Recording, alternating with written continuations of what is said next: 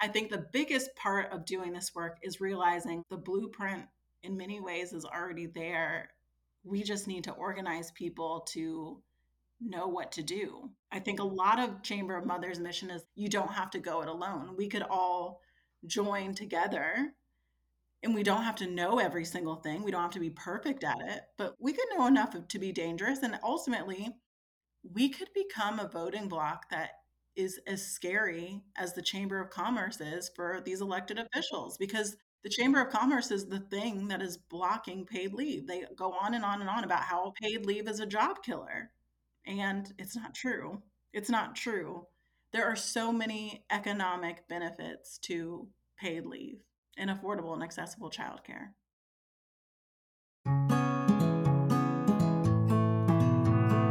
I'm your host, Kaitlin Solimine, and this is the Postpartum Production Podcast. Here, we hold conversations about the intersection of caregiving, creative practice, and capitalist production as well as what it means to be producing art while also being a parent in modern society. Find out more at www.postpartumproduction.com, where you can also sign up for our newsletter.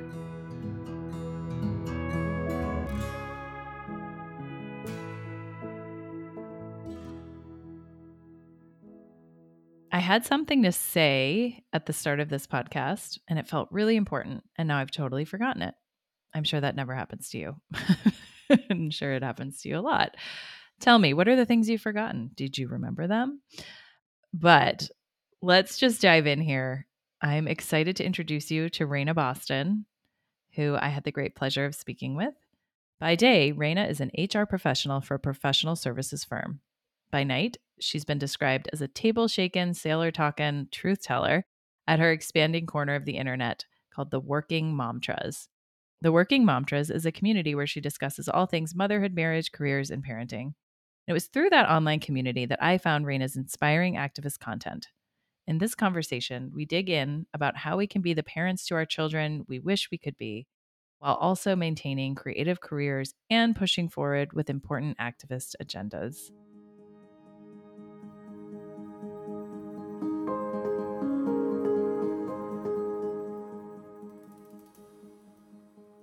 This podcast started as a way to investigate the intersection of caregiving and motherhood and postpartum and creativity. And I know that the work that you do circles in and around that. And I'd love to hear from you regarding that experience for you. Like, let's dig in and start from the beginning. Tell us how you came to consider yourself a content creator, how you came to consider yourself a writer, how you came to consider yourself a mother. Like, what do those terms mean to you? I'm kind of want to pull it back a little bit and start from the beginning if we could. Whatever that means to you. Where is the beginning for you actually is a good question. Oh, that's a man, those are good, juicy questions. Let me think. So, I mean, I guess my origin story is when I got pregnant with and had my first son, Axel. Mm. He's seven. And I had an idea of what it was going to be like to be a working mom. And there's your expectations, and then there's reality. And I think that after having him, it was a lot of reconciling with that reality of like the difference between how I thought it was going to be and how it actually was. So I grew up, my mom worked, she sold insurance. She was just like amazing. I, I wanted to be like that. I wanted to feel successful whatever that looked like. And so I at the time that I had Axel, I was working in higher ed and I was a campus recruiter. And I just remember feeling like, well, if I have to be away from him, then I need to make it worth it. So I need to mm-hmm. like have some big career right now. I've got to find it right now. So what that looked like for me was I decided to move into campus recruiting for an accounting firm because it paid mm-hmm. better and there was more opportunity and it was horrible. It was miserable. It was so miserable. And i think that was probably my first professional failure of realizing like this is really whatever this is is not for me. I don't want to mm. do this. I'm not happy in this role. I'm not happy in this organization. I don't like the people i work with. And instead of being like it's the system I did what every mom does, Mhm. and I internalized it, and I'm like, "Well, I Mhm. just need to be better. I need to Mm. have a Mm. seven-step morning routine and get up at 5 AM and exercise and say my Mm. affirmations and do all of these things so I can be a boss bitch." And when I left that job, I had some time off, like, just with Mm. my kid. So I was off of work for about 3 months. I took the full 12 weeks unpaid, which just about broke us financially. Mm. And then I found myself unexpectedly out of a job, and I was feeling very unmoored, very untethered, very unsure of myself. And so I made my way back to higher ed. And in that time period, like, I left that job, I wanna say in July, and my dad died in August. And, like, it was just a very rough initiation into Mm. motherhood and working motherhood. Mm. So I went into higher ed, and I remember feeling like, "Okay, this is fine. Maybe I just need to do this. You don't have to work that hard. Like, I can still pay the bills. Like, it's fine." But I was also very bored and underpaid. So my next door neighbor at the time worked for a different accounting firm, a larger accounting firm. And she was like, "Hey, we're about to have all these roles open. You should work for us." And I was like, "Okay, cool." But I'm 7 months pregnant with my second. So I, like, went back to work, left that job after 3 months. My dad dies the next month, and then 10 months postpartum, I find out I'm pregnant with Asher. Wow. And it was 2016. So I find out I'm pregnant, and then we find out Trump is gonna be president. God. It was That's heavy. That's a it was a lot. Yeah. It was a lot. yeah. And so I'm 7 months pregnant. I'm like, "That's Mhm. great, but nobody's gonna hire me in this condition." She's like, "Nobody cares. Just apply and interview." So I Mm. did. And I went to that interview smelling like Thai food because I was certain that I was not gonna get it, and I got it.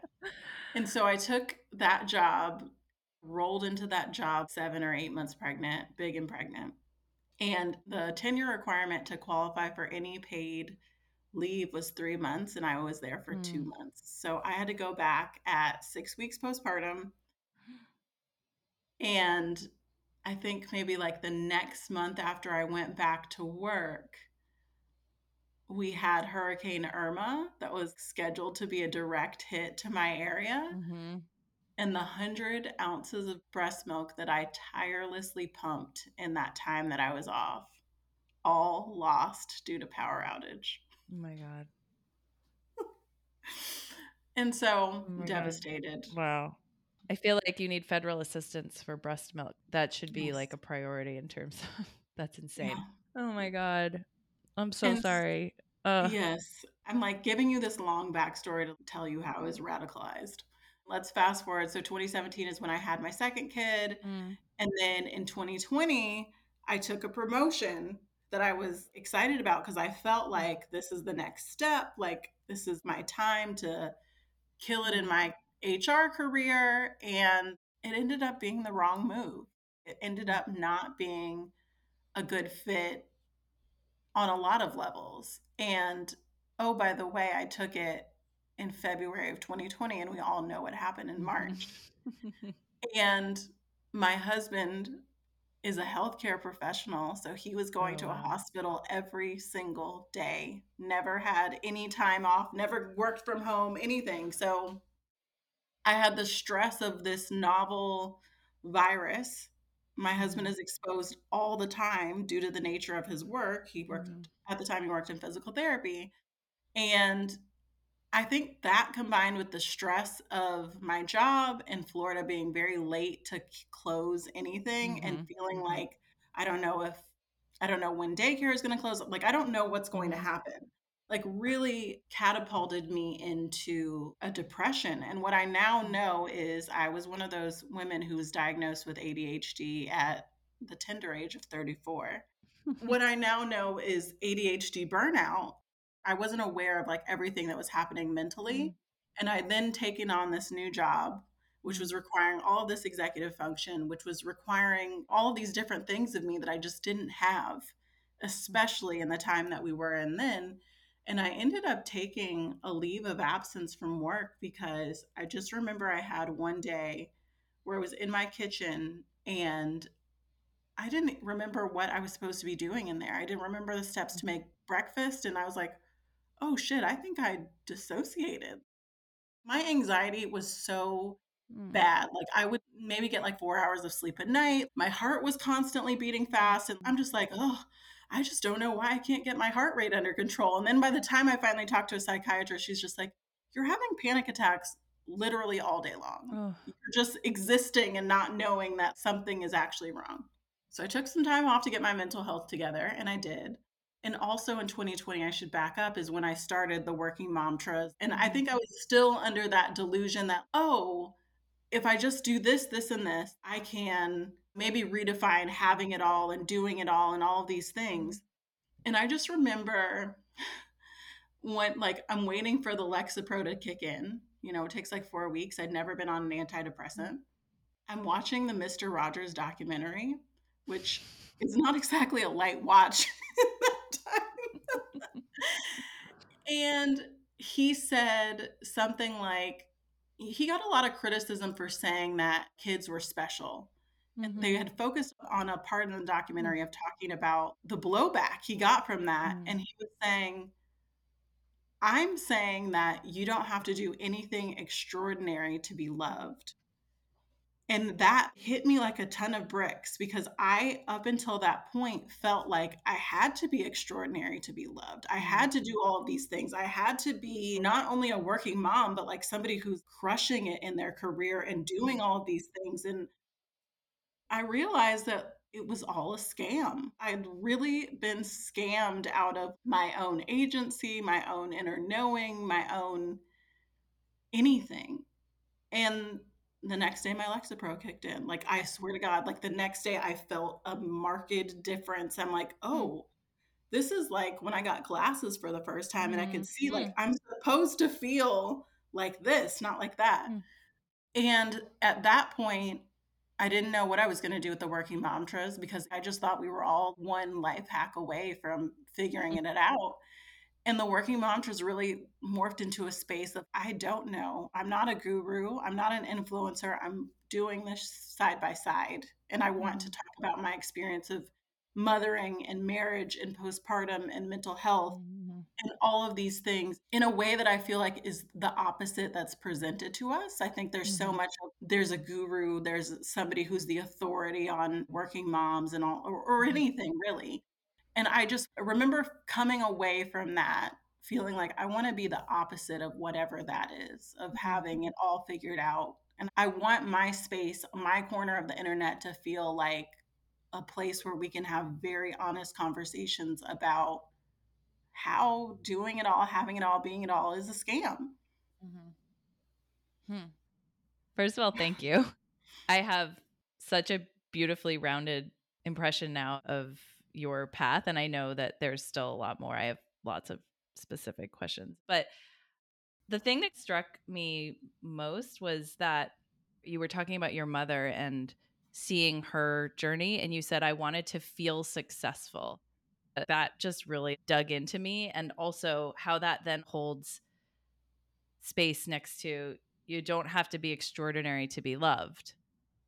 I think those two little moments were talking to each other to me. And I love Mhm. if you're willing to dig in on versions of success and especially vis a vis motherhood, because you're really saying, I'm going to show you what's really happening here. Let's uh, get under the hood and see what, as you mentioned, that it's the system, it's not me. I'm not internalizing or lashing out at individuals when we're all part of this system that has so many problematic facets. So I'm curious what resonated to you in regards to how defining success potentially has changed for you.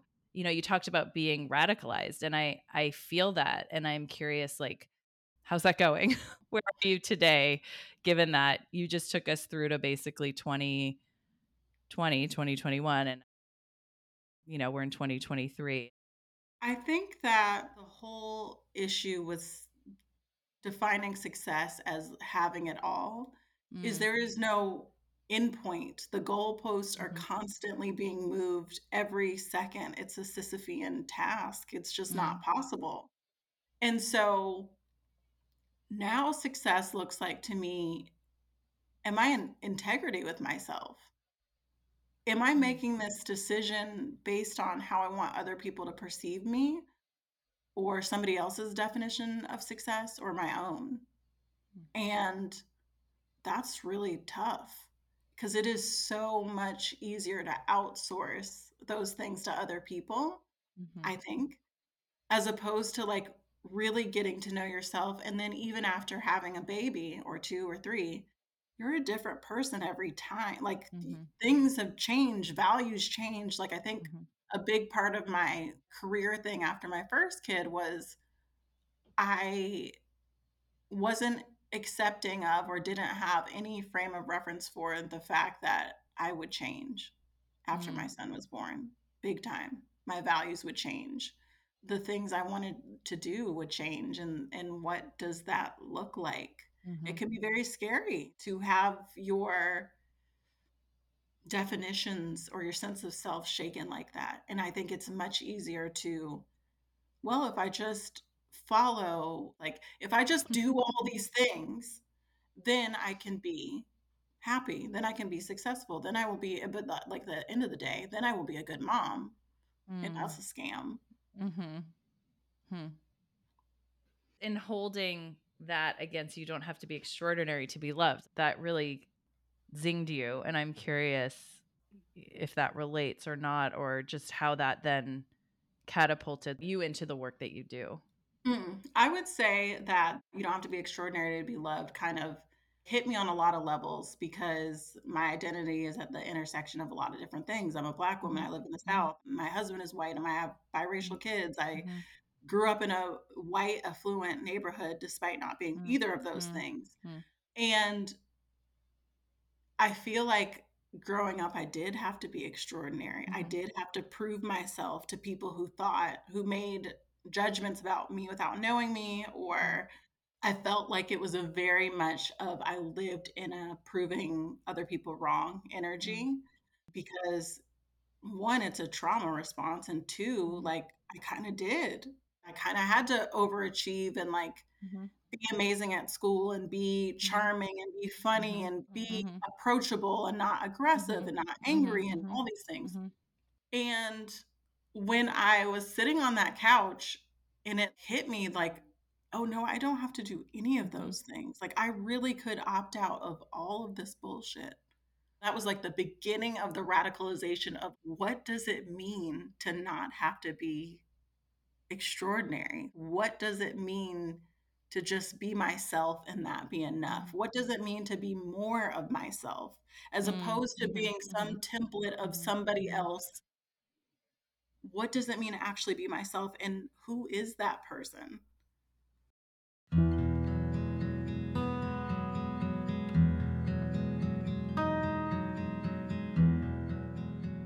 I know there's a lot that's written and researched in terms of when you become a parent, right? It's such a radical shift in terms of your identity because now you're responsible for a child and you go back to your own childhood and there's all of that juicy, psychologically, potentially, obviously, really therapeutic and really beneficial stuff. Or it can go the opposite way, right? Where you're reenacting old childhood traumas or tropes generationally. But I can feel in you that clearly becoming a parent was such a shift and it did shift you professionally. And so the work that you're doing now, if you could talk a little bit more about what that looks like and how that fuels you or the challenges, because I'm there with you in this creative space where it sometimes feels pointless, honestly. And I'm maybe I'm selfishly needing you to tell me, like, tell me this matters.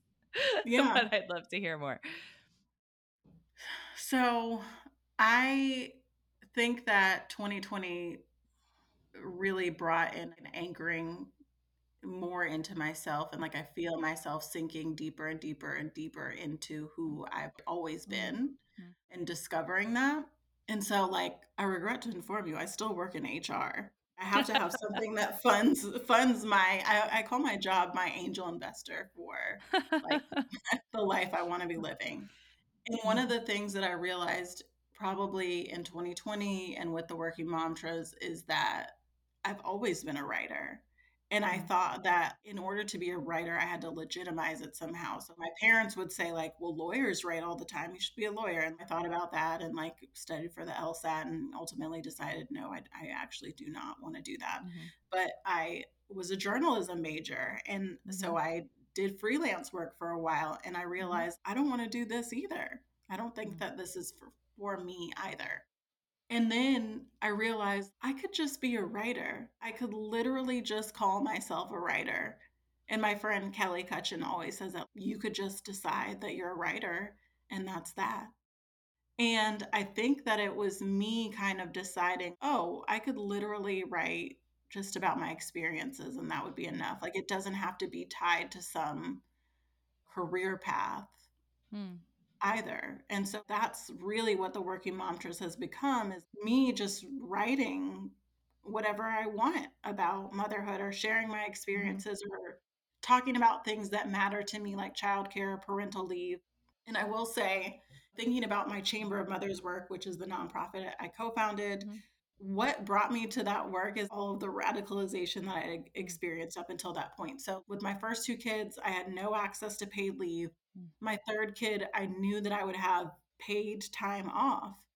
And it really was transformative for me in ways that I don't think I ever could have imagined. I, I dealt with some postpartum something with both mm-hmm. kids, but I really didn't have time to address it and mm-hmm. lied on my questionnaires because I did not want to deal with that.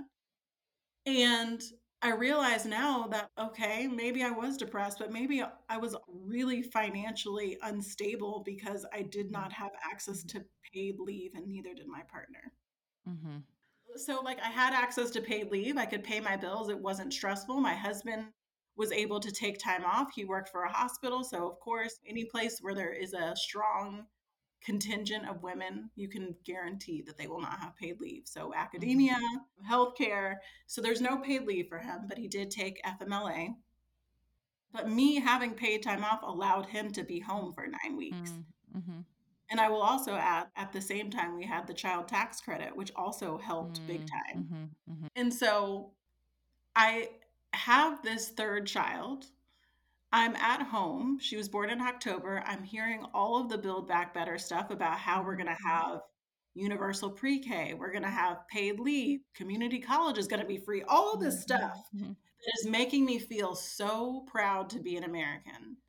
And I watched all that shit get yanked out one by mm-hmm. one, with the mm-hmm. last one being paid leave. And it really broke something in me like just the depths of rage I cannot even convey and a lot of other people felt the same way because I knew what it was to not have paid leave and then what it was to have paid leave and thinking to myself, everybody's going to get this. Mm-hmm. Like, wow.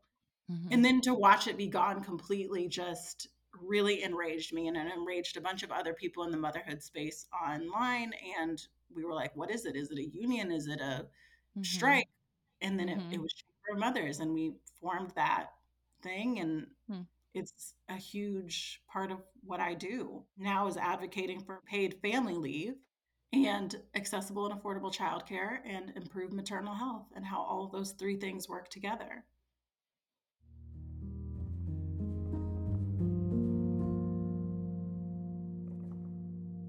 Because this conversation with Raena focuses a lot on unpaid labor, I thought it was a good time to remind our listeners that here at the Postpartum Production Podcast, we're experimenting with sustainable ways to ensure our podcast team is paid for their work while you also receive the quality, beautifully edited content that you enjoy.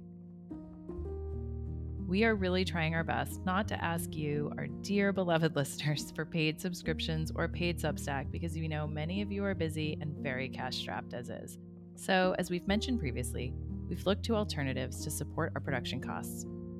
To that end, today's episode features two sponsors whose products feel aligned with our mission of providing increased support and care for caregiver artists. One such sponsor is Needed, a leading women's health supplement brand recommended by nutritionally trained practitioners. Needed was founded by two mothers navigating a fertility journey, which I personally appreciate as I had my own fertility challenges for years. The Needed founders were shocked to realize that 97% of women take a prenatal vitamin, yet 95% still have nutrient deficiencies so they teamed up with a group of perinatal nutrition and health experts to redesign the prenatal vitamin and supplements women need from the ground up. Needed's products are based on the latest clinical research and in practice experience of nearly 4,000 women's health practitioners. Needed provides a range of support from your everyday prenatal vitamin to more pregnancy specific pre probiotics, egg quality support, sleep stress, and more. You can save 20% off your first order of any vitamins or supplements at thisisneeded.com with code postpartum production. And that will all be linked in the show notes as well. Another sponsor of our podcast is BetterHelp, the world's largest therapy platform whose mission is to make professional therapy accessible, affordable, and convenient. BetterHelp offers access to licensed, trained, experienced, and accredited psychologists, marriage and family therapists, clinical social workers, and board licensed professional counselors. Their mission to break down barriers to mental health resources is one that definitely resonates with me, and I hope is also of interest and assistance to our community of listeners. As a postpartum production listener, you can save 10% off your first month with the code postpartum production or by accessing the link betterhelp.com forward slash postpartum production, which will also be linked in our show notes. Both Needed and BetterHelp are postpartum production sponsors, and via your purchases, our podcast will receive referral funds that help keep our lights on, literally and we hope that eventually we'll be able to raise enough funding to build out a caregiver artist residency and grants, as well as additional programming. Now back to our conversation with Raena Boston. Can you talk a little bit more about Chamber of Mothers, just for listeners who aren't as familiar with it or ways that they can get involved? I'd love to hear a little bit more about the work on a daily basis and how we can all contribute. So, we are a national nonprofit and we are focused on securing federal paid family leave, affordable and accessible child care, affordable and accessible child care, and improve maternal health. And we are rolling out local chapters nationally. We are lobbying. We are doing all kinds of things to make those things reality. And we are working really, really hard to make sure that mothers in this country have a place to become a strong voting bloc and advocate for decisions mm-hmm. that will improve the conditions of motherhood in America. When you were describing the the removal of all the build back better, I don't know what they were called, like provisions, I felt that same rage and I felt that same honestly like despondency and it's so hard to put this on the backs of mothers of small children right now. And that alone pisses me off, honestly, that this falls to us to be responsible for essentially building and supporting this society of consumers. What do we stand for as a culture, as a country? What is the approach? What have you looked at that works and what doesn't work? Or from a really practical standpoint, you can look and try to find the company that you can work for. If you're privileged enough to be able to do that and to get that job, then yeah, great. Google will give you six, nine months leave. But for the everyday American, and furthermore, I would argue, why do you have to be working outside of the home to receive those benefits? Why are you not given pay for the work that you are doing on a daily basis in the home?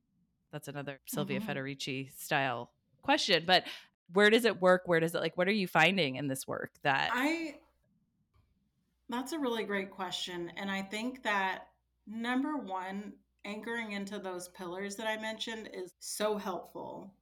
There are a lot of nonprofits who've come before us who are doing this mm-hmm. work. And so sometimes it's as simple as we're amplifying the work that's already been done. Mm-hmm. So when I think about our efforts with paid leave, there was an organization called Paid Leave US, and mm-hmm. they really relied on us and all of our motherhood communities on Instagram and the following that we mm-hmm. amassed to get mothers to connected to their elected officials. Mm-hmm. They were like, "Hey, can you connect us with moms in West Virginia and Arizona? Mm-hmm. We have the ear of their elected officials and we want to get them in the room to tell their stories." So, mm-hmm. paying attention to the things that are already happening. So, for example, there's this guy, his name is Elliot Haspel. He is a child care policy expert and he talks a lot mm. about how child care in the United States is a failed market. We are relying on individual people to prop up an entire industry when it's a public good, it's infrastructure, mm-hmm. things like that. a part of our work is just elevating and amplifying that stuff so that it's like things that we're regularly talking about. Because Mhm. I think the biggest part of doing this work is realizing the blueprint in many ways is already there. We just need to organize people to know what to do. Mhm. I think a lot of Chamber of Mothers mission is you don't have to go it alone. We could all join together and we don't have to know every single thing. We don't have to be Mhm. perfect at it, but we could know enough to be dangerous. And ultimately, we could become a voting bloc that is as scary as the Chamber of Commerce is for these elected Mhm. officials because Mhm. the Chamber of Commerce is the thing that is blocking paid leave. They go on and on and on about how Mm. paid leave is a job killer, and it's not true. It's not true. There are so many economic benefits to paid leave and affordable and accessible childcare. Mhm. It will pay for itself. And people Mhm. also get really grumpy with us because we talk about it in those terms, but if these elected officials, if capitalism, if any of these businesses gave a shit about the fact that you needed to actually recover from childbirth, and it's Mhm. probably not in your best interest or their best interest to have you back at work 2, 4, 6, Mhm. 8 weeks after having a baby, then it would already be done.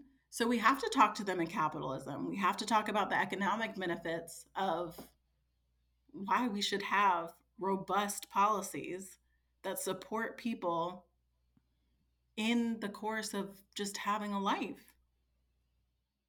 So I'm in San Francisco, as I mentioned. We recently actually should know, and I don't know the political background to this, but we now have universal TK. I guess it's all of California, right? I think now it's rolling out across California. And again, that's like one tiny fraction of a piece of this puzzle. But it got me thinking uh, is that something you've seen? I guess is what I'm asking. In local jurisdictions, right? You have a city that approves something. Does that have enough momentum? Does that work? Or is it more federal that you're looking to shift or both? I think it's both. I think you can't have one without the other. I think that you're going to see more and more states are pushing for things Mhm. that would expand childcare access, would eh, have paid family leave, things of that nature. But we need a federal solution because this piecemeal it's Mhm. different from state to state, the Mhm. administrative burden, all of these things are not good. We need to have one uniform way of how it's going to be. And, and, you know, you mentioned something about Google. It's like, we can't rely on companies to treat Mhm. parental leave like a perk or a benefit that they could just take away at any time. What's happened now is that they fired people on parental Mhm. leave and are Mhm. refusing to honor the leave beyond the severance agreement. Mm. Mad. Madness. So Mhm. that's what we're doing with local chapters is like everybody knows their community best and they know the things that could realistically happen or the change they could advocate for or maybe even partner with organizations that are already doing this and we are still very new chamber of mothers is basically the same age as my daughter and so we're still babies and we are working through how all of this is going to look and partnering with very smart people who can help guide us and also just being a place for moms to feel like they're not alone because you also mentioned something like oh it's one more thing that shouldn't be on us and i Mhm. wholeheartedly agree with you and if we want things to change nobody's coming to save us Mhm. They're just not. And that's heavy and that's rough and that's why i think we have to do it in community.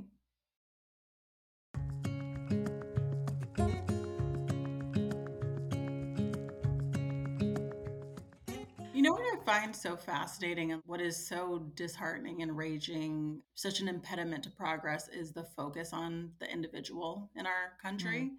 And so when I say my husband took 9 weeks of unpaid leave, people are like, "What did he do all day?" And I'm like, "Okay, first of all, I'm not a cruise director. Second of all, he took care of me and the baby and the household and the other kids. Like, what do you mean, what did he do all day? Like, did he need to be entertained? I'm I'm just I'm very confused by this. And then the other thing is is I'll hear from women who maybe live in a state where they have access to paid leave or their partner works at a place that offers paid leave, and they'll say things to me like, "He didn't wanna take leave because there's still a stigma mm-hmm. and it was going to impact his bonus and promotional mm-hmm. opportunity. And I mm-hmm. think to myself, my friends, you are so close to the point. You're so close to the point. Like all of the hits that you're taking, if your partner was also taking those mm-hmm. hits, do you mm-hmm. think the hits would still keep mm-hmm. on coming? Mm-hmm. Mm-hmm. Because everybody would be impacted. Right. And now we're in a discrimination situation. Or or how do you think that the pay gap happens? Like how do you think that the fatherhood bonus and motherhood penalty happens? It's because men, by and large, are not impacted because they don't do anything that would impact them. Mm-hmm, mm-hmm. Yeah. Is it Norway? The mandatory paternal yeah. paternal Yeah, yeah. I have a friend who lives there and all my friends in Europe, like I can't First of all, they when you talk to them about what's happening here, they're just like, "Wait, what?" In fact, one of the women who works with me postpartum production is based in England, and when we started having these conversations on the podcast, she was like, "You don't, you, wait, what? They're baffled. It's inhumane. It's, it's, it's inhumane. inhumane. It's uncivilized. Yeah. It's just deplorable. It's morally reprehensible. I mean, every strong piece of language that I could use is what mm-hmm. our situation is in the United States. And I also have people who are friends of my space on mm-hmm. line and they're reaching out to me from other countries and are like, I just, wow, this is unreal because I have a mm. highlight mm-hmm. of people sharing all of their experiences with unpaid leave, mm-hmm. and they mm-hmm. are absolutely heartbreaking. Mm-hmm. All right. So, in the little bit of time that we have left, where do we go from here? You know, our listeners are often parents, often creative, which in many ways is a double bind because, as you know, creative pursuits don't pay as well. So, in terms of being in a capitalist society. This is why I have a, a corporate angel investor. Where do we go from here? That's a really great question. And I find myself always coming back to the fact that joy is resistance. We're not going to disrupt these oppressive systems. We're not going to be able to muscle our way through it. We're not going to be able to do it miserable. We're not going to be able to not treat this like the long game that it is and because it is a long game, you have to find ways to still have joy. You have to find ways to still prioritize and seek pleasure. I've said this before, but do this work in community and also remove the feeling that it's on you to solve. It's not on you to solve. It's a societal problem, it's a mm-hmm. collective problem. How can we mm-hmm. bring people along on the journey to do that? And sometimes, if you have money, it looks like donating to causes that can help be your voice. Other times it looks like I'm going to attend this chapter meeting. I'm going to understand who on the down ballot, who in my local elections is calling for the types of things that are going to make a tangible impact in my mm-hmm. community. Mm-hmm. And it doesn't mean that you need to knock on doors. It means that you need to know who the candidates are that are going to be supporting things that are going to make your life easier, better. Mm-hmm. Just like rich people prioritize politicians that are going to make their life easier and better mm-hmm. Mm-hmm. and tax cuts. Yeah, I think mm-hmm. it's those things. Okay, so here's a request from me, just yeah. to put more on your plate. No, I'm mm-hmm. I'm semi joking, but you mentioned earlier the get up and like wash the face, the routine that like mm-hmm. that life hacks. I feel like I don't know if you already have this. If not, I would love the life hack list just like you were talking about who is the local you know like we need to work together to build those they're not life hacks but well actually they are if they're changing our lives but i mean just in terms of this activism i'm thinking of ways in which i'm like i want to build it for myself like the structure because we don't have time right so how do we how do we create efficiencies for people that are when you go and, and find out who your senator is go to their website mm-hmm. and control find childcare control find paid leave or oh, parental leave. Yeah, yeah. See if that is anywhere in their anything. Mm. And I think that's the easiest way. When it is election time, city council, whatever, mm-hmm. what is their position on that? And mm-hmm. like just search their website, literally control F, whatever mm-hmm. it is that is with control F and see if they're even talking about it. Hmm. And if they're not talking about it, that is so telling. Mm-hmm. Mm. and look for the people who are talking about it. Yeah, that's a really good point. And obviously, we need a lot more women in power, as you mentioned, like across the board in different positions all over. Vote Mama US is actually working on getting more mothers in elected positions. So that's a great organization to follow. Chamber of Mothers, like we are very Mhm. active on our newsletter of just communicating things that we're updating, communicating about local chapter meetings. So I hosted my first chapter meeting last month. And it was just so nice to be together to talk about the things that we're feeling. And I think we downplay that feeling like it's not doing enough, but absolutely being in community with other people is so important to this work that we do. And it could be a virtual community, it could be Mhm. in person, it could be anything. Looking for ways that feel accessible to you. Another thing I will say is if you're thinking about people who are concerned with birth or something like there are so many organizations that like you don't have to do it all in terms of Mhm. advocacy. You could focus on the things that you're already passionate about because I Mhm. guarantee there's something abysmal going on that Mhm. could use your presence. This is bringing me back to the beginning of this conversation, which is you can't do it all. You're not doing it all. And so I really appreciate as you're talking this feeling of I have to remind myself of this a lot that you do your thing. Like I, the more we each do our thing, then we don't all have to feel like we have to do all the things. And maybe honestly that thing is raising children. The fact that we discount that that you know people in my life still say like oh is she just a mother or I can feel because I work in the home and I work outside of the home in the home. So I'm in the home physically a lot. I feel like my time, whether it's with school volunteering or things like that, are just expected of me because my schedule is flexible. And I think about that a lot. There's, yeah, there's a whole other subject matter. But I guess what I'm saying is that if we are to value the experience of caregiving, and that includes elder care, that includes caring for those that have chronically ill family members. I mean, all of that is valuable. It's such a monumental shift that needs to happen, even a linguistic level.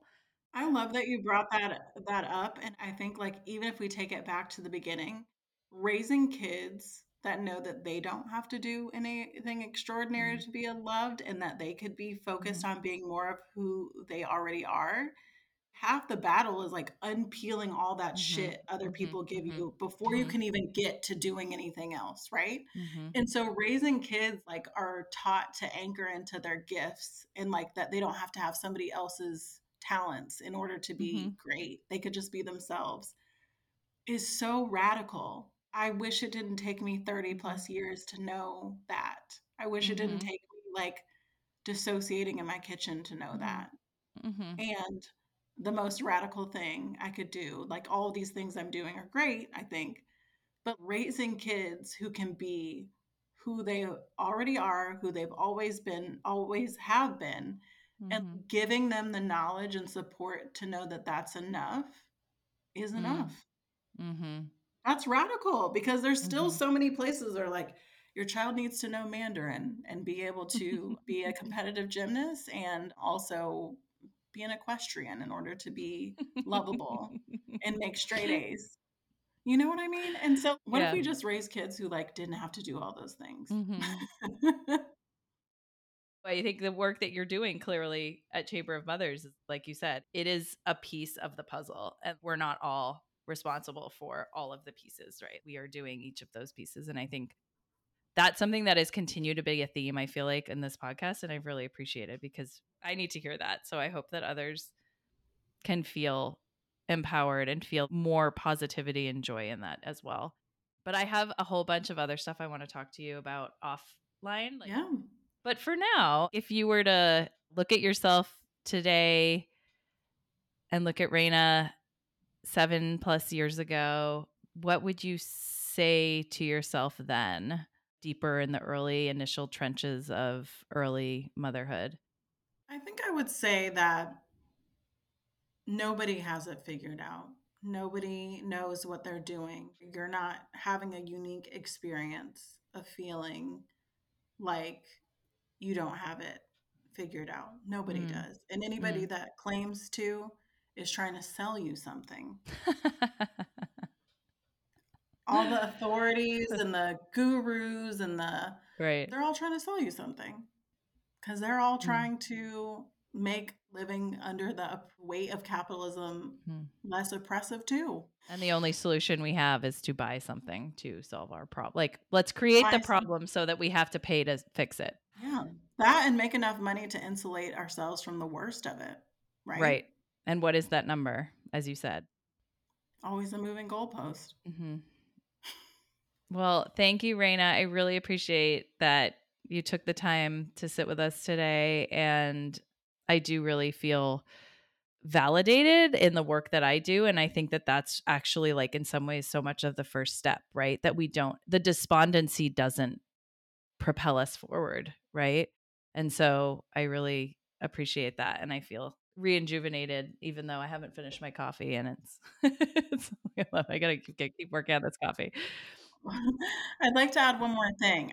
I heard a rabbi once say that we are here, our whole purpose is to confer our unique gifts to others. And I think to Mm. myself all the time, am I am I doing Mhm. that? Am I able to? Do I feel connected enough and confident in Mhm. my gifts to do that? And I often wonder like if people were feeling like they didn't have to do it all, they only had to confer their unique gifts to others. How much better would things be if they didn't feel Mm. like they had to mask and pretend and be somebody else? They could just do that thing that they were already always meant to do and be the Mhm. person they were always meant to be.